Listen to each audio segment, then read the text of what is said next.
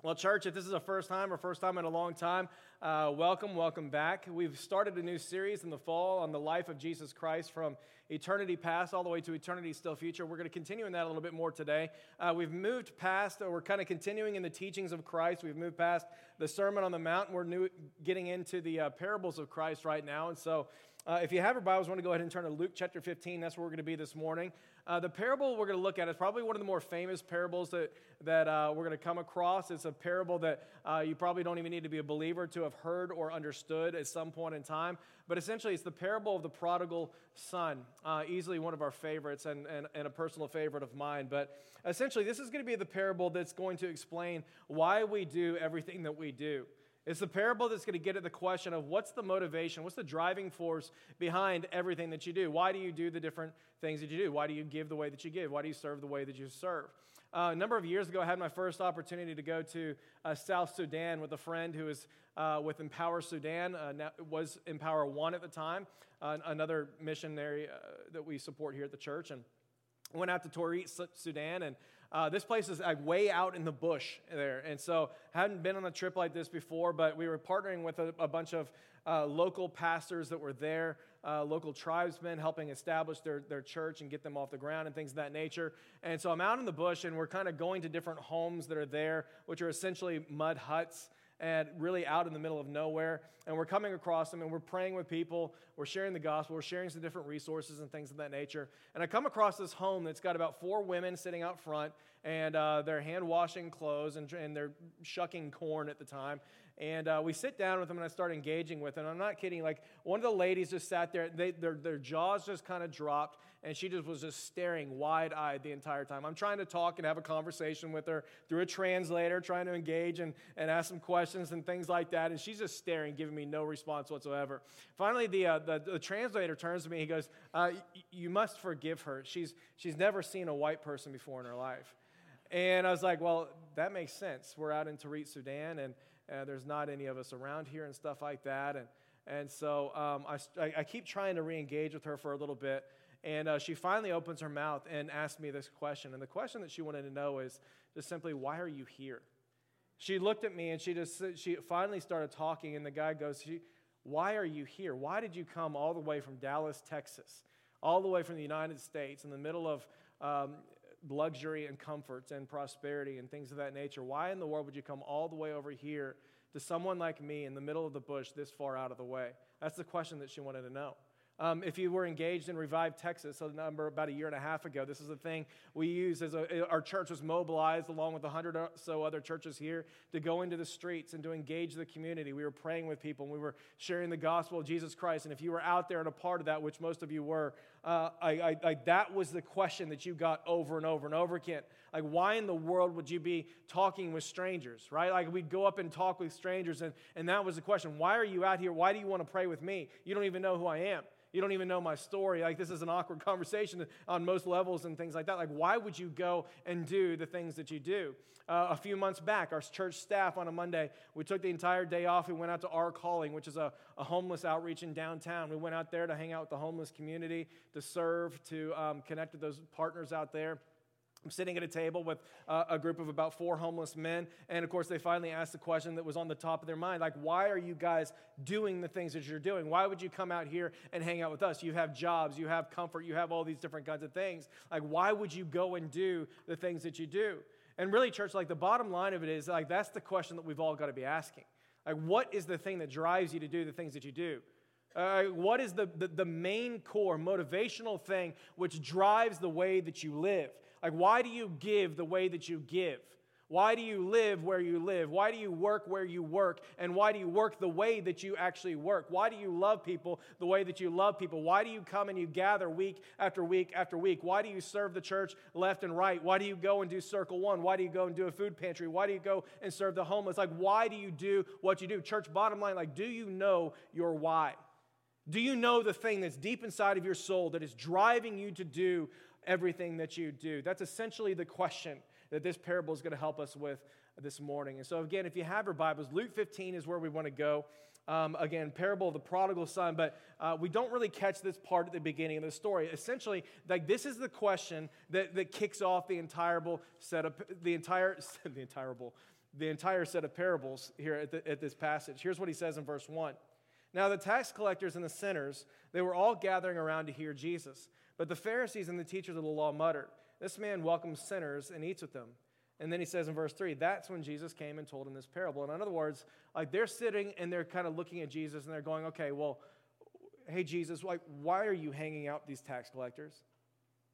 Hey, Jesus, like, what's the deal with the people that you're hanging out with? What's the deal with these sinners? Why did they feel so comfortable around you? Jesus, like, what? Uh, your life doesn't make sense. You're supposed to be this religious figure. You're supposed to be this religious savant who knows the law and all these different kinds of things. And so, like, why are you doing the things that you do? Why aren't you a separatist like we are? Like, why aren't you uh, guarding your witness and making sure that people don't misunderstand you and think that you're approving of their behavior like we do? Why does it seem like you're welcoming to these people instead of condemning their sin? Why aren't you more concerned about people getting the wrong idea or about your reputation or things of the matter? Church, like this entire thing begins with the question of why. Jesus is living in such a way that does not make sense to the religious elite of that day. And they're sitting there kind of going, okay, why in the world would you hang out with the despised people of our day? Like, make no mistake, church, like that's who these people are. We're not talking about easy people to, to love or to be around. I, these people don't gain you anything in social status or anything like that. Um, the, the, tax collectors are some of the most despised people of the day. Like they're not just cute, cute little Zacchaeus who likes to hang out on a tree and, and you know, take a look at Jesus and hanging out in sycamore trees and things like that. Like they're despised, hated people. These are the people that, uh, that robbed from the poor in order to stuff their pockets and feed the rich. These are the people that were just constantly oppressing people and keeping people down. These are the people that not only did that, but they worked for Rome.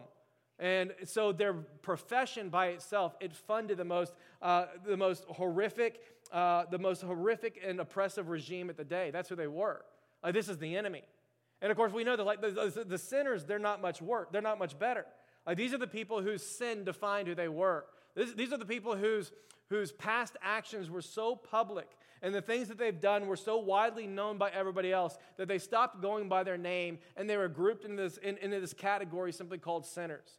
These are the people that were the prostitutes and the adulterers and the thieves and the murderers and the scandalous people that no one wanted anything else to do with. And these are the people that thought that Jesus was a friend that hung out with them, that spent time with them. These are people that are gathering around Jesus, listening to them. And essentially, the religious people, they don't understand why in the world Jesus isn't more condemning in his tone or condemning in his attitudes and why he's a friend to these kinds of people.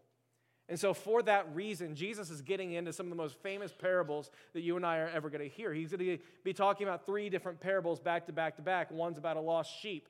Uh, there's a good shepherd. He has 100 of them. 99 of them are safe. There's one that goes missing, and he takes off to go, takes off to go find that lost sheep. The next one's about a lost coin. She's got 10 coins. She loses one in the home, turns the home upside down in order to go find that lost coin. And here in verse 11, he tells the story of a father who's got two sons.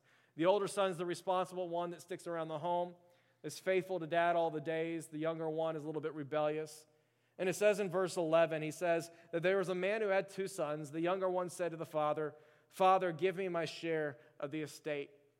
And so it, there's no please or thank you in this request or anything like that. I, like it's just, it's just, Dad, I need you to give me my inheritance because I really don't want to have to wait till you're dead. That's essentially what he's saying to dear old dad. Dad, like, I know that there's an inheritance coming, but, but you're actually more valuable to me dead than you are alive. And so I'm going to be needing that inheritance right now because I don't want to have to wait until you're dead. Like, I want that money right now. Honestly, church, can you imagine a more painful thing that a beloved son or daughter could possibly say to you? I mean, and especially if this is the family scenario where you're the involved parent. You're the father or the mother that was there the whole time. You didn't take off and leave. You didn't abandon them. You loved them. You provided for them. You cared for them. You supplied their needs. You wiped up after them. You fed them. Uh, you covered up, like you put band aids on their knees and things of that nature. Like, like you were there for that child. Can you imagine anything more painful than hearing these words from your son? I, honestly, I thought about that a lot and I was like, I, I, I cannot name anything that would be more painful for me personally than if Caleb were to grow up in this environment and I thought we had this loving relationship with one another. And then all of a sudden, he's like, Dad, I could care less about who you are. But I'm going to need your money. And I'm going to need your protection. I'm going to need the things that I think that are owed to me. I don't care to know you. I don't care that my kids will ever know your name. you're meaningless to me. And yet, that's the image that Jesus uses here to show the pain when one of his sons, one of his daughters, runs away from the father. It's the image that he uses to communicate um, the depth of emotion that is felt by the Heavenly Father when we walk away from him in sin. It's the depth of emotion that uh, this, is, this is how he feels. This is, this is the, the, the, image that we need to understand of what it's like when we rebel against him and when we essentially say the same things. I can imagine at this point in the story, like the sinners and the tax collectors, they're going to be leaning in hardcore because they know that Jesus is talking about their story. Like they know that they're the, son, they know that they're the younger son in this story. Like there's no doubt about that. Like Jesus is about to describe their testimony at this point in time. They know who they are. They remember what it's like to have essentially that conversation with the Father where they're kind of like, okay, Father, God, um, you're wonderful. However, I don't care to know you. But I will take your comfort. I'll take some, uh, I'll take some safety. I'll take justice whenever I've been wronged. Um, I'll take some health and some wealth and some prosperity. And of course, I'm going to curse you if I don't get it. But we don't really need to know each other. I don't ever care to open up my word or, or to know who you are. Like they remember what that's like. And so they're going to be leaning in at this point in the story, kind of going, like, where's Jesus going with this story? And of course, meanwhile, the Pharisees, the religious people, they're going to be on the other end of the spectrum here, and they're going to be leaning in for a different reason because Jesus is going to be explaining this story, and these Pharisees and religious leaders are going to be leaning in, kind of going, Yeah, get him, Jesus. What's going to happen to these, this kid? Oh, I can't wait to see what this father does to him. He's going to give it to him. Because what you don't understand is like what's normative at that point in time is that the father would give the son what he deserved, what he justly deserved. There's a scholar named uh, Kenneth Bailey. He writes about it like this, and he says, Here's what was normative at the time. First century Jewish custom dictated that if a Jewish boy rejected the family, the community would break a large pot in front of him and cry out, So and so is cut off from the people. This ceremony was called the kazaza, literally the cutting off, and after it was performed, the community, community would have nothing to do with this wayward person. Like that was, that's what would have been expected at this point in time. What's expected, and as the religious leaders are leaning in, they're sitting there kind of going, okay, oh yeah, cut this kid off. Give him what he deserves. Give him what he deserves. I, can't, I, I cannot wait to see what's going to happen because the, it wasn't just the family that's shaming this kid. The entire community comes around and they would typically shame this kid. You rebelled against the father, you rebelled against all of us, and you're kicked out. That's what was expected at this point in time. However, this father's a little bit different. And we read here that he says that he essentially acquiesces to the younger son and he divides his property between them. And we know how the story goes, right? It's predictable outcome. The kid wants his money, he wants to do what he wants to do. It says that um, not long after that, the younger son got together everything that he had. He set off for a distant country, and there he squandered his wealth in wild and prodigal living. Church, like that's the word where we that's where we get the word prodigal son. It, it literally means wild or reckless living. It's not so much a runaway child, although it could absolutely include that, but it's a it's a reckless, um, wild kind of a person. It's somebody who's been given a whole lot and is reckless uh, in his spending to the point that he's giving it all away. And so that's essentially what he's talking about right here, verse 14. After he'd spent everything, there was a severe famine in the whole country, and he began to be in need. So he went and he hired himself out to a citizen of that country who sent him to his fields to feed the pigs. He longed to fill his stomach with the pods that the pigs were eating, but no one gave him anything. Church, you know what that one's called? It's called rock bottom.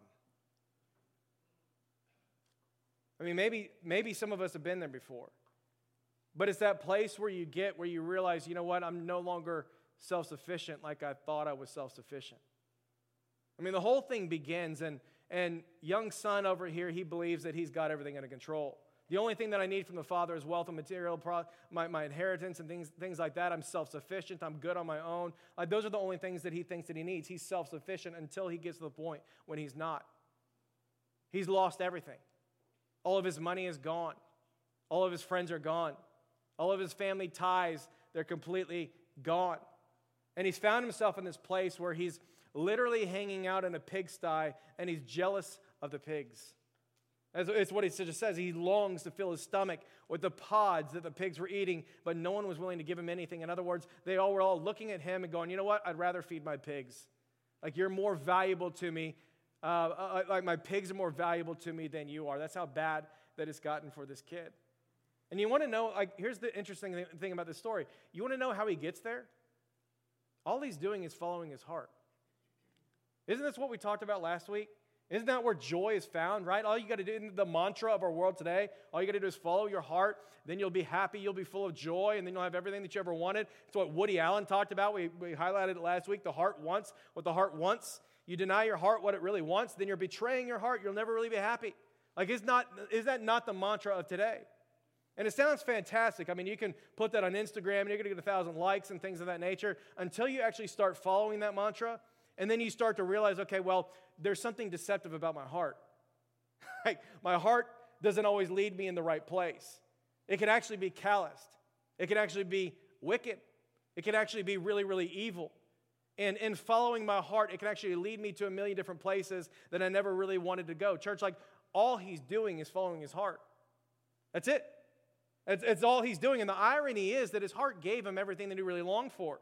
Like all he wanted was money. He wanted freedom, autonomy, booze, control, women, good times, things of that nature. Like, like his heart gave him everything that he wanted. But the problem is, it did not last. It ran out. It, it's why Hebrews is going to say, yeah, there's pleasure in sin. Don't let any pastor, friend, or anybody else tell you there's not pleasure in sin because there is. If you think it's like, it feels really, really good, but here it is, it only lasts for a season, the author of Hebrews says. In other words, it starts off really strong and it promises you the world but it does not last for any amount of time. And some of us, like, we're sitting here kind of going, like, I know that story. That's my testimony. I started pursuing the matters of my heart. I started, started following it hardcore. And, the, and in the beginning, like, the parties were incredibly awesome. Like, it gave me the things that I was looking for. It gave me the emotional high, the friendships, the support, the fun, the excitement, and things like that. But now, all of a sudden, I've got this addiction I can't actually break, and it's actually killing the people that I was called to love. And some of you know, like, like that's how you got to rock bottom at some point in your life. Or maybe you're looking back and you're kind of going, okay, like the promiscuity that I engaged in college, young adult years, things of that nature, like that was awesome and it was exciting and it felt really, really, really, really good for a long time. But now you're discovering that promiscuity and variety is no substitute for intimacy. And now you're discovering things like, okay, um, all the years of training my heart and training my mind to be satisfied by variety it doesn't do me any good now that I'm trying to pursue faithfulness at home today. Or maybe it's the online addiction that you developed, and, and, and you, you jumped in there thinking, okay, harmless, it's not hurting anybody, it's a ton of fun, it's giving me satisfaction that I wanted, and it's promising you the world, and it provides a bit of satisfaction until you get home and you can't figure out why in the world is my heart so disconnected from the real thing that I chose to marry and commit myself to for the rest of my days. Church, all, all he's doing is following his heart. That's it. He's following the mantra that all of us believe and we, we like on Instagram and everything else that we want to continue following, and it leads him to rock bottom. Angelina Jolie, in an interview a little while ago, um, she was talking about uh, one of the most depressing rock bottom times in her life. It was just after she achieved everything that she wanted to achieve. Uh, it was just after she hit it big in the movies. Uh, she had all the money that she could ever dream of. Uh, she had fame. She had found love with Billy Bob Thornton. Didn't know how that didn't work out. Um, but here's her quote. She simply says this She says, How was it that I could have everything that I was supposed to have to be happy and still not be happy? Like Eminem said the, the exact same thing. Uh, he said, You got to be careful what you wish for. Like, I always wished for all of this fame and popularity and success and money and women and, and freedom and autonomy and all these different kinds of things, but it's become more of a nightmare to me than it has a dream. Church, like, all he's doing is pursuing his heart, which in and of itself, like, may not necessarily be a bad thing as long as your heart is aligned with the heart of the Father. But this guy said peace out to the Father a long time ago and started chasing it himself and has led him to this place where he's sitting in a pigsty and he's jealous of the pigs. It's rock bottom, church, make no mistake. He continues in verse 17. And here's where he begins to turn things around. I love this passage. Here's what he says He says, When he came to his senses, I hope and pray that that's everybody's experience. If you're in rock bottom right now, you've had it at some point in your past, maybe you know you're at rock bottom or not. My hope and prayer is that you would come to your senses, that you'd eventually stop running and you'd have this experience where you're sitting here kind of going, okay, Lord, I'm awakened to the, to the running that I'm in right now. But it says in 17, when he came to his senses, he said, How many of my father's hired servants have food to spare? And here I am starving to death. In other words, like he's not motivated by love for, for his father. Like, this is the most broken repentance and turnaround I've ever seen in Scripture. He doesn't care about his father, he doesn't care about any of those things. Like, the dude's hungry. He's hungry and he's kind of sitting there going, Look, his employees over there eat better than I do. That's his motivation at this point in time. And so he sets up this plan and he says, I'll set out and I'll go back to my father and say to him, Father, I've sinned against heaven and I've sinned against you. I'm no longer worthy to be called your son. Make me like one of your hired servants. You know what he's doing here in this scene right, right here? Uh, he, he's practicing the speech. You know what I'm talking about? The speech that you give your parents when you know that you're busted. You know, it's like 3 a.m., you're supposed to be home at midnight. You know, mom and dad, they're sitting there in the living room, and oh man, you, I, you know there's no getting away, getting around it. And you come home and you're kind of driving home, like, okay, here's what I'm going to tell them. And you're like, Dad, uh, I know I'm a little bit late and stuff, but you don't understand. Like, the party got crazy and like people were going nuts. They needed me. They needed my responsibility to be there. Like, I needed to be there and I needed to take people home. I needed to help people that were in need. You don't understand the amount of like, all the, they were lucky I was there. You know what I'm talking about? That's the speech that you give to your parents, and that's exactly what he's doing here. He's rehearsing his speech and exactly what he's going to try to tell his parents when he gets home, what his dad when he gets home. And the interesting thing about his speech is it's not even a very good speech. It's actually a pretty terrible speech. He's, he, he, he actually believes that somehow that his sonship is based on his worth. Do you catch that? I mean, I mean, that's what he just said. Father, I've sinned against heaven and I've sinned against you. I'm no longer worthy to be called your son. By the way, church, it's your sonship's not based on your worth. It's not how it works, right? right? Sonship is always a matter of birth. It's never a matter of your worth. Daughtership is never a matter of worth. It's always a matter of birth. It is a thing that is gifted, it is a thing that you're born into. You never earn your way into a family. And God says through John, as many as have received him, to them he's given the right to be called children of God. It is a gift that you receive, it is never a thing that you earn. However, in the middle of this place, this young son is thinking to himself, I'm no longer worthy to be called my father's son. Church, I, I, it's not how that works. It is always a matter of birth and never a matter of worth. That's why Paul's going to say, I'm convinced that there is nothing that will be able to separate you from the love of God which is found in Christ Jesus our Lord. Church, once you are a son, you never stop being a son. Caleb screws up. He is always going to be my son. However, that is exactly what the enemy would have you believe when you're hiding there in the middle of your shame. When you and I have hit rock bottom, and what he loves to do is he loves to come to you in that place when you've hit rock bottom, whether you know that you're at rock bottom or not. He loves to come to you in that place and convince you that you are no longer worthy of being the Father's son. Who in the world are you to return to the Heavenly Father once again after the things that you've done? He loves to come in when, you've, when you're hiding and when you've hit rock bottom, probably even before you come to the time that you realize where you are. And He loves to convince you that you are not worthy to come back and to be in the Father's presence. He loves to cripple you with shame. It's what He does. Like the things that you've done, it's no longer a matter of guilt where you say, okay, these are guilty things. I, am guilty of sin. I can repent and turn around. He's attacking your character and he's attacking your identity and who you truly are. You are no longer worthy to be a son. Church, this young son never stopped being his father's son. Even in the rebellion, and even in the wandering, and even in the slap in the face, and even in, in all of his recklessness, he never, ever, ever, ever, ever stopped being his father's son. Yet here he is at rock bottom, jealous of the pigs, wondering to himself, okay, what do I need to do in order to be my father's son once again? So we pick it up in verse 20, and it says, He got up and he went to be with his father. His speech is all prepared. He's ready to go talk to him. And, and it says, Here it is. While he was still a long way off, his father saw him. You know what's beautiful about that passage? And it, it means that the father has never stopped looking for his son. While the dude is like making his way over the over the field, like he can see his head, and, and the father, you, you get this picture that he comes out to his porch every single day, and he's just waiting for his son to come home. And the other parables do a better job of explaining this element of it, but, but it's, it's the parable of the good shepherd. And, and one sheep takes off, and the shepherd leaves the 99 who are fine to go find that lost sheep. And it's the woman who loses one coin and turns everything upside down in search of that one lost coin because that coin is so valuable to her. Like we get this sense that the father has never stopped searching for the son. She, he sees the son's head over the horizon, and it says that in his joy, it says that he is moved by, his, by compassion. Like he is so moved with compassion. Dad's out there looking and he's scanning the fields, and Jesus says, when he finally saw him, uh, he, was, he was filled with compassion inside of his soul. He's not filled with anger or rage. He's not filled with, with, with, uh, with an overwhelming uh, amount of just vengeance and things of that nature. Uh, he is filled with compassion.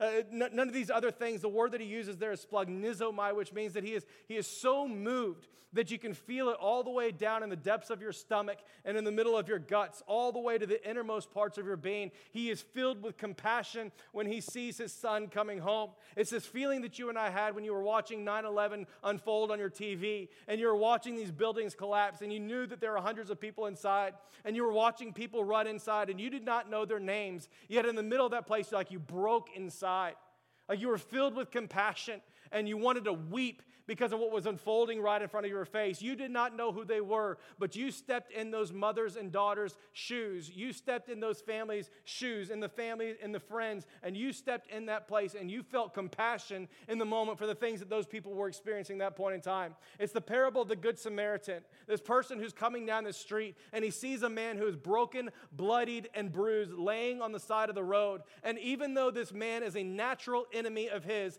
these are the races that do not coincide. These are the races that were taught to always hate each other. And he sees this broken and bloodied man, and the scripture says that moved with compassion, filled with compassion, he is compelled to go and to love that man who is broken, bloodied, and bruised. And he picks him up and he takes him on the back of his donkey and he rides him into town and he pays this caregiver in order to care for this man and to see that he is moved. And what Jesus is saying is that that is exactly how the father felt when he saw his son return home. He wasn't angry, he wasn't filled with rage rage. He's not thinking about vengeance. He's not thinking about a million other things. All he can see is his son come over that horizon, and the compassion fills up inside of him, and it takes such control over him. It says that he ran to his son, threw his arms around him, and he kissed him. I love this point, church, because like fathers did not do that at that point in time.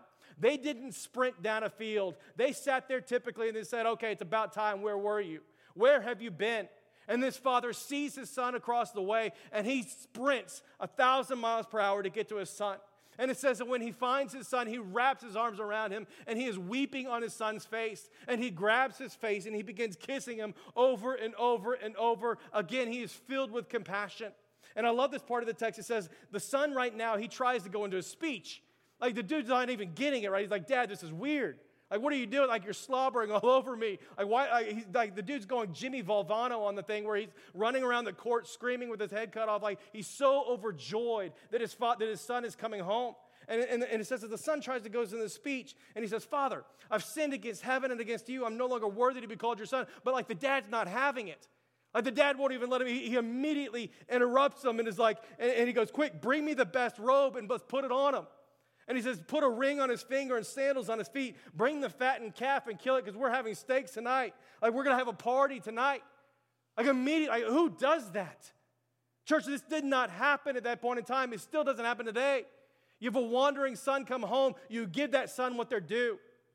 That's what's typical, and it's not what this father does. It's what, it's what Selwyn Hughes calls the scandal of grace. You didn't eat your dinner, and I'm giving you dessert anyway. You didn't do anything to deserve it. You didn't do anything to earn it, and I'm giving you it anyway. It's a scandal of grace, church. Like the father is not sitting there with a belt ready to whip his son.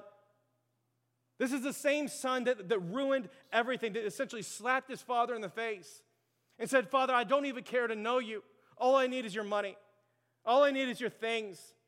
I don't want my kids knowing you. We're done with this relationship. Just give me your stuff. It's the same son that squandered everything that he had on booze and prostitutes and things of that nature. It's the same kid who mocked his father's name and didn't even think to repent until he was so low. He was jealous of the pigs. And he comes home simply because he's hungry. And the father sees him from a distance and says, He's so filled with compassion. The rage is far from him. And he sprints to his son and he throws his arm around him and he starts like weeping and sobbing and kissing his face because his son has come home. And then he starts like giving them gifts. Here's a ring, here's a robe, here's sandals. And he starts like planning a party. Church, like how much time passed before he goes into party planning mode? Three minutes? I mean, he sees them. It, it, church, it's immediate. It's the point of this. Like, it's so fast. He sees his face, and immediately he's just thinking about, hey, I want to dance somewhere. I need to find a DJ and I need to get on that dance floor and I need to go nuts. I need the disco ball. I need the hip hop music. I need to go nuts on this thing because I'm so filled with joy that my son has finally come home. Church, it's a point like where in the, it's a scandal of grace. Where's the repentance in the whole story? Like, aren't we supposed to sit there and be like, all right, I'm glad that you're home, but let me see if it's legit? Like, time will tell if your motivations are right. Why did you want to go? You're, you're hungry? That's why you're home? Like, where's the repentance in this whole thing? It's simply in the fact that he comes home. That's it. It's the most broken, terrible repentance in the entire scripture. And the, and the father is overjoyed that his son is right there. Like, where are the reparations? Where's the penance? Where's making up for all the wrong things that he's done? Like, like this kid knows that he's not an idiot. He, he knows what he's done. And he's even planning for this. That's why he does the whole speech. He knows that things aren't going to be the same as they used to be. He understands that there's a price to pay for the things that he's done. It's why he's crawling back home simply asking for a job. Problem is, like, dad's not having it. He cuts him off and he goes, I don't, we're not talking about jobs here. You're my son. Sonship, daughtership is not a matter of worth, it's a matter of your birth. Like you've forgotten who you are. You have access to the Father. This is your home too. It's a scandal of grace. Everything that the Son has done is joyfully absorbed by the love of the Father. All the pain and all the damage, all the cost. The Father does not allow his Son to pay anything. And you want to know why? Some, simply because he's glad that his son's finally come home. That's it. In fact, it's the entire point of these parables. Jesus, why in the world are you hanging out with sinners and tax collectors? You want to know why I'm hanging out with sinners and tax collectors? I'll tell you the truth. There's more joy in heaven when one of them repents and comes home than over 99 righteous people who are fine. Jesus, why in the world are you hanging out with the prostitutes and the, the adulterers and the this, that, and the other? You want to know why? It's because it's kind of like this coin. Rejoice with me, I found my lost coin. In the same way, I tell you, there is rejoicing in the presence of the angels of God over one sinner who repents and comes home. Jesus, like, why in the world would you go and touch the blind? Why would you heal the lepers? Like, why do you care about racial reconciliation, Jews and Gentiles, white and black and brown and yellow and red? Why do you care about the homeless and the refugee and the immigrant and healing those who are sick? It's because you don't understand how much joy I have when simply one of my sons comes home. Boy, why do you say it is the love of Jesus Christ that compels me? Paul, why do you continue to go spreading the gospel, shipwreck after shipwreck, torture after torture, broken, bloodied, and abused, cast off from friends. It's the love of Jesus Christ that compels me to do everything that I do. Church, about three and a half years ago, almost to the day, I wrote down a little prayer that uh, I think that God has used, we've used a lot around here that's really helped shape our mission and our vision and how we talk about the different things that we do around here. It's a simple one, but it's still the way that I pray for us today. But I wrote down and simply said, Lord, let us be a church that is infatuated with you. Let us love the things that you love. And let us be a church that's included in the 1% that is always going after and pursuing the one. Let us be faithful to be a church that loves all and helps all follow Jesus. Emphasis on the word all, meaning not just friends and people that are like us, but people that are the complete opposite of us, too. Not just people that come inside these walls, but people that are outside these walls, too. Not just people that look like us, but white and black and brown and yellow and red. Not just rich people, poor people, too. Not just poor people, rich people, too. Not just Republicans Democrats, and not just Democrats, independents and Republicans. Emphasis on all. By your grace, God, would you let us become a multiplying, mission minded family that is marked by that grace? that brings joy to our city and glory to God. Church, I've told you in the past couple weeks, like there's a lot of different things that we're celebrating here at this church. We sat around our table on Monday at our staff meeting, and people are going around just kind of just bragging on the Lord and just celebrating some of these things that we're, that, that we're seeing here. And I'll just tell you some Don and Zane, we're just talking about the explosion of kids over there in our children's ministry. Evidently, you guys are really, really fertile. And so, um, there's a lot of there's a lot taking place over there. This past year, we saw about 22 children profess faith in Jesus Christ. Uh, we saw about 12 of them baptized this past year. And Zane and Don were just talking about the number of kids that were meeting with them and talking with their parents and the families and stuff that are in the hopper to be baptized here very, very soon. And so we were sitting there celebrating those different things. We are talking about the youth ministry and the women's ministry, the life group ministry, and things like that. But it just seems like every single week we're hearing different stories of what God's doing here in the church body, of how marriages are being repaired, and about how addictions are being broken, and about how the lost are being saved, and about how people are taking new steps of faith and engaging the mission of God for the very first time. And, and it's just one of these things that we're celebrating a whole lot as a church. One of those things, obviously, is what we've talked about the past couple weeks. We are celebrating that for the very first time at Dallas Bible Church, uh, we're a debt free church. We started off with a $3.6 million debt five years ago. It was a combination of inner of classrooms that were built and, and previous debt that hadn't been paid off. And in God's grace, in five years, we were able to pay that off early. As I said before, um, the joy in that is not the fact that it's debt free. The joy in that is the, the additional opportunities that that allows us to continue to go and to pursue the one, that we would be the hands and feet of Jesus Christ. And so there's a lot of different things that we're celebrating. I want to take a few minutes, and I just want to talk with you um, just for a few about what's next in the life of the church now that we are debt free. What opportunities is, is this going to free up um, for us?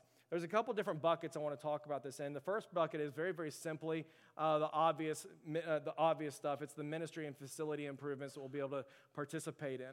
Um, there's a major development taking place next door. Uh, that's part of, uh, part of some of our motivation, but uh, we're going to be continuing to invest in what we've called for the love of the community events. Okay, this has been like our community giveaway, which is a we fill up our youth building with great furniture and stuff like that. We help families in need, and we give it to them. We don't sell it to them or ask for anything else. We come and we deliver furniture and things like that. That would be one example of a for the good of the community event. We want to continue to beef that up, and we're going to have a serve Sunday where we mobilize the church body on a Sunday morning to go into the community serving uh, in very, very tangible, hands on ways. And so we want to continue building in some of these different ministry improvements uh, and all the different ministries that we're here to just um, continued investment there. Uh, facility improvements. You're going to notice a few things that are going to be different. We have no desire to ever become this uh, large, luxurious building that's a God in and to itself. Um, uh, we have no desire to do that, and we also have no desire to get back into debt. And so, through these things, we have desire. We have a. We're going to be very intentional and plan for the future. Uh, meanwhile, continuing to improve some things that are happening behind the scenes around here. Uh, how many of you guys have heard about the Hillcrest Village development taking place right over here? Um, if you live in the area, you notice like these, uh, that shopping center right there looks terrible right now. Uh, that's because they're tearing things down and building brand new things right there. I got a couple pictures here. They're doing some fun stuff. They're t- building a giant park in the middle of it, um, which means that their desire is that this is going to be a place where the community is going to come and gather. Uh, it's going to be right, literally right next door to our youth building right back there. Uh, when I started a few years back, one of the interesting things we found was that people in our community didn't even know we were here. And so, right now, literally, God is bringing people right next door to our church in this development. And so, basically, we want to be ready for people that are coming by. Personally, I cannot wait Sunday afternoons, normal days, to be able to go out there. The idea is that that giant park in the middle, kids can go play, families can do picnics. Um, they're going to be lined with brand new restaurants that all have uh, patio themed seating and outdoor space and areas and stuff like that where you can hang out and gather. But the whole point of it is that this is going to be a community gathering spot, literally right next door to our church. What that means is uh, right now, the back of our building kind of looks like that old decrepit grocery store that's shut down right next door. And so we'll probably do a few things and say, hey, we're actually a church and we're alive in here. And so um, that may be a little, a little bit of it. As people drive by, we want people to know this is a church we want you to come into and be a part of. And so that's very base level kind of stuff ministry improvements, facility improvements, and you'll see some, some things going on right there. The other bu- big bucket I want to talk about is essentially missions. Okay, and when we talk about missions here at the church, you need to understand that missions is not just a trip that you take when you go overseas. Okay, missions is a call that every believer uh, has to engage the mission uh, of God wherever you may be. Okay, and so when we talk about missions, everything that we do here at the church um, has missional roots and has mission intentionality behind it. We are always loving all, helping all follow Jesus. Some here locally inside the church, men's ministry, women's ministry, children's, student, youth, everything that we do is according to that mission. Nevertheless, I want to break it down into two small categories right here international focus and local focus. The international one um, is a thing we've talked about here recently. Uh, as many of you know, in the summertime, Jeff Mousa came on as our brand new executive pastor. Uh, that has freed up Brian Radabaugh to tackle uh, a lot of mi- missions ministry um, intentionality here at the church. And so he's continuing with adult discipleship and missions here at the church. And so he's going after two different things. Internationally, uh, our desire is to mobilize our church body to continue to engage the mission of God all the way around the world. Okay, we understand that what God is doing here at Dallas Bible is one small sliver of what He's doing all the way around the world. As we gather together with men, women, and children that all together compose the universal body of Jesus Christ, we want to support other ministries, other churches, other believers all the way around the world um, in gospel proclamation and serving people for their good and for the glory of God's name. And so, what that means is, um, is that we're, gonna, we're, we're specifically looking at two international partners, potentially three in the near future, um, so that we, that'll help us mobilize our church body to go and to take trips. Our hope is that at some point in the, in the future, that by faith, uh, that you would allow God to use you and you would say, you know what, I've never been on a mission trip before. I will go. I'm going to raise the funds. I'm going to do that difficult work. I'm going to go to a culture that I'm not comfortable in, that I don't speak the language, and I'm going to go and just see what God wants to use me to do in that area. And uh, so, my hope and prayer, if you've never done one of those, that you will engage at some point in the very, very near future. We've got two uh, areas of emphasis Guatemala and Bangladesh. Uh, two different new gospel uh, mission partners that we're partnering with. Guatemala is 410 Bridge. You can easily Google that a little bit later on if you want to learn more about that organization. We love them. Uh, we think they're doing great work that's a holistic philosophy of ministry in which focuses on gospel proclamation, coming alongside native workers there in the land and supporting the work that they're doing. We have no desire to come in and come and jump in for a season and pull out. We have no desire to come in and bring the American way to Guatemala, Bangladesh. That's not there. We want to come and support believers that are already there on the ground working and help improve their efforts. Guatemala, both of these places are going to put us into areas of the world where the gospel has not come into before. So these are very, very um, opportunistic uh, areas and, and opportunities here where they've never had access to the gospel before. We're going to some very re- remote parts of Guatemala and even Bangladesh. And so I'd encourage you to check out those two partners if you want to. Gospel for Muslims. That's going to be Abraham Sarker's ministry. I've had him come and preach here a couple times uh, in the past year. And so we're developing a relationship with him. And that's going to be a little bit more intense ministry. But again, uh, we've got a relationship there for a long time. And uh, God is moving. It's a very holistic view of ministry that's coming along and helping women specifically uh, develop businesses, uh, get self sufficient, build churches, and things of that nature. So it's a beautiful, beautiful ministry. And you're going to be hearing a lot about that. And my hope and prayer is that you would consider being a part of that um, as well. The other part is, is the local movement here. And I'm really excited about some things that we're going to be moving into very, uh, very soon. Again, we are exploring partners. We want partners that help mobilize the church body. Our calling is one I've talked about a lot before. It's a homeless ministry. Uh, it has been around Dallas for a long time. They're downtown. Uh, Wayne Walker is a good friend. And we want to mobilize our church to continue caring for the lost and for the poor and for the homeless that are, that are in desperate need. Um, Kids Beach Club is a, is a one that's a We don't have beaches around here. However, this is very similar to a youth group or a young life setting that allows us to get into local schools and put on these programs uh, in the local schools for elementary kids. Uh, we've seen an incredible amount of fruit in these ministries over in Bowie Elementary and in Brentfield Elementary in the past number of years. Uh, we're going to be adding um, Mohawk Elementary here very soon. I know a number of you guys live over in that area already, and so we're going to add that in and call you to uh, invest in those areas so we can continue pouring into our local schools and local communities there. Um, okay, here's one. I'm really excited about this one. This is called, um, this is essentially a mission integrated preschool. Okay, and so this is what I couldn't talk to you guys about a little while ago when I was doing the last uh, State of the Church address and stuff. But for the longest time, we've had a, a great relationship with Spanish Schoolhouse. They rent property from us. One of our key convictions is that this is this building has been given to us by God. We want to steward it really well. We don't want it to go empty during the week. Uh, we want it to be used by our community, and uh, again for the glory of God. We're not going to. We we're not just a Sunday kind of a thing. And so Spanish Schoolhouse is rented from us for a long time. It's a fantastic school. My son went there, loved it, and we love them a whole lot. Their lease is up this summer. Uh, they have found a new property nearby to go over there, which has freed us up to uh, specifically look if there's a new uh, more aligned school that we can partner with and helping reach our community with preschool opportunities there. Uh, we've been exploring two big ones recently, and um, if I can just speak honest, I, it seems like God's shutting down the doors there, um, and which has led us to, to do the thing I really wanted to do all along, uh, which is do our own preschool and, and, and build it from within so that we can have uh, a lot of, so we can hire from within our church body, so that we can send people out. Um, and so it, this could be a Dallas Bible maneuver where we are moving into this area. You know this very, very well. The people that are moving into our area are mid 30 year old families, young, late 30 year old families with young kids, largely. Uh, a huge need for preschool, uh, for good, healthy preschools, too. And so um, we're going to be exploring that. And so if you're at high level administration and you think that, hey, you could be a, a top dog, that's the piece we're missing right there. And uh, we're, we're exploring those, those things right now. The hope is that that would launch in June, or I'm sorry, um, fall of 2020. So not this year because we're gonna the Spanish schoolhouse is gonna move out. We're gonna let the rooms breathe. We're gonna figure out what was actually theirs and they're taking with us, what we need to replenish while we develop the infrastructure and the ground, all the behind the scenes things that need to go into a school uh, to an endeavor like that. Um, the last thing that I want to talk about, uh, again, something very passionate about, is church planting residency program. And so, what you're going to see around here is that there's a lot of Bible schools and seminaries.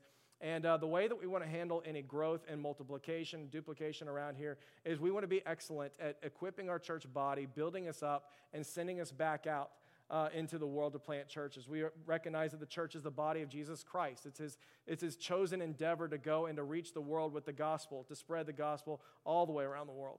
And so we want to be effective in helping plant churches that plant churches that plant churches and do it all down the road. And so um, we're going to partner with DTS, uh, other like minded uh, schools like that, and we're going to start taking residents, uh, hopefully as early as the fall. Uh, these are going to be people that are going to be very, very close to being ready to plant churches, meaning they've got some maturity to them, they've got training and background already there, they've got gifting that's been identified, and they're ready to go out. We're going to partner together with them for about two years while they serve in our church body in a number of different ways. Uh, and then we are going to help them create their plans and send gather people with them and send them out to go plant their churches meaning that we're going to have opportunity to financially support them in the first few years as they kind of wean off dependence upon us and become autonomous church plants in and of themselves and so uh, no longer do we have the, the debt elimination campaign. We still have that fund that's there, and that fund is going to be used towards church planting residency programs, as that's going to be a thing that is going to cost money to send people out there and help them get established uh, on certain levels there. And so that's going to be really, really, really exciting. The specific, specifically from that, the first one that we're going to go after very intentionally is we're going to be looking for a Spanish ministry church planter okay? And that that's going to work from within our church body and help us reach the immediate surrounding area, um, which is largely Spanish speaking. If you notice this uh, around here, there's a lot of Hispanic community here. There's not hardly any integration going on between that and churches that are here. There's a strong Catholic presence in the Hispanic community, there's not a strong evangelical presence. And so um, we're going to be identifying potential church planners here obviously fluent in Spanish, willing to live in the surrounding areas. They're going to help us increase our endeavors to reach that community very well. Already, so many of you guys are already involved in that with Circle One, with our food pantry that meets back there. You know that uh, everyone largely coming through there are Spanish speakers, they only speak Spanish. And so um, we're going to be working together with them, helping them start small from within our building, using our, our, our, facilities, and then growing them up, building them up, and then sending them out to be autonomous church plants. And so, very, very excited about those kinds of things. But, um, church, all that to say that God is moving all around here. He's doing it through you, He's doing it through a million different things. And we could not be more grateful for the work uh, that He's doing here. Our hope, my hope uh, for us, is that we would not miss what God is wanting to do in our church body and potentially through you. The tragedy of this prodigal son's story is that there is a brother who's completely left out. The tragedy of the story is that there is a brother that, that never was able to enter into the joy of what the father was doing, what the father was experiencing when he saw his son come home. That son, that older son, was so caught up in self righteousness, was so caught up in what he was so doing, that he forgot the heart of the father, and he could not enter into the joy of the party he was throwing for his returned son. And so, church, our hope and our prayer is that you would not miss the joy of the Father and his heart and his love in saving those, all those who are far away. That this would be a year where you engage in what God is doing and you say, by faith, I'm willing to walk with you and I'm willing to be a part of whatever it is that you want to do here in and through this community.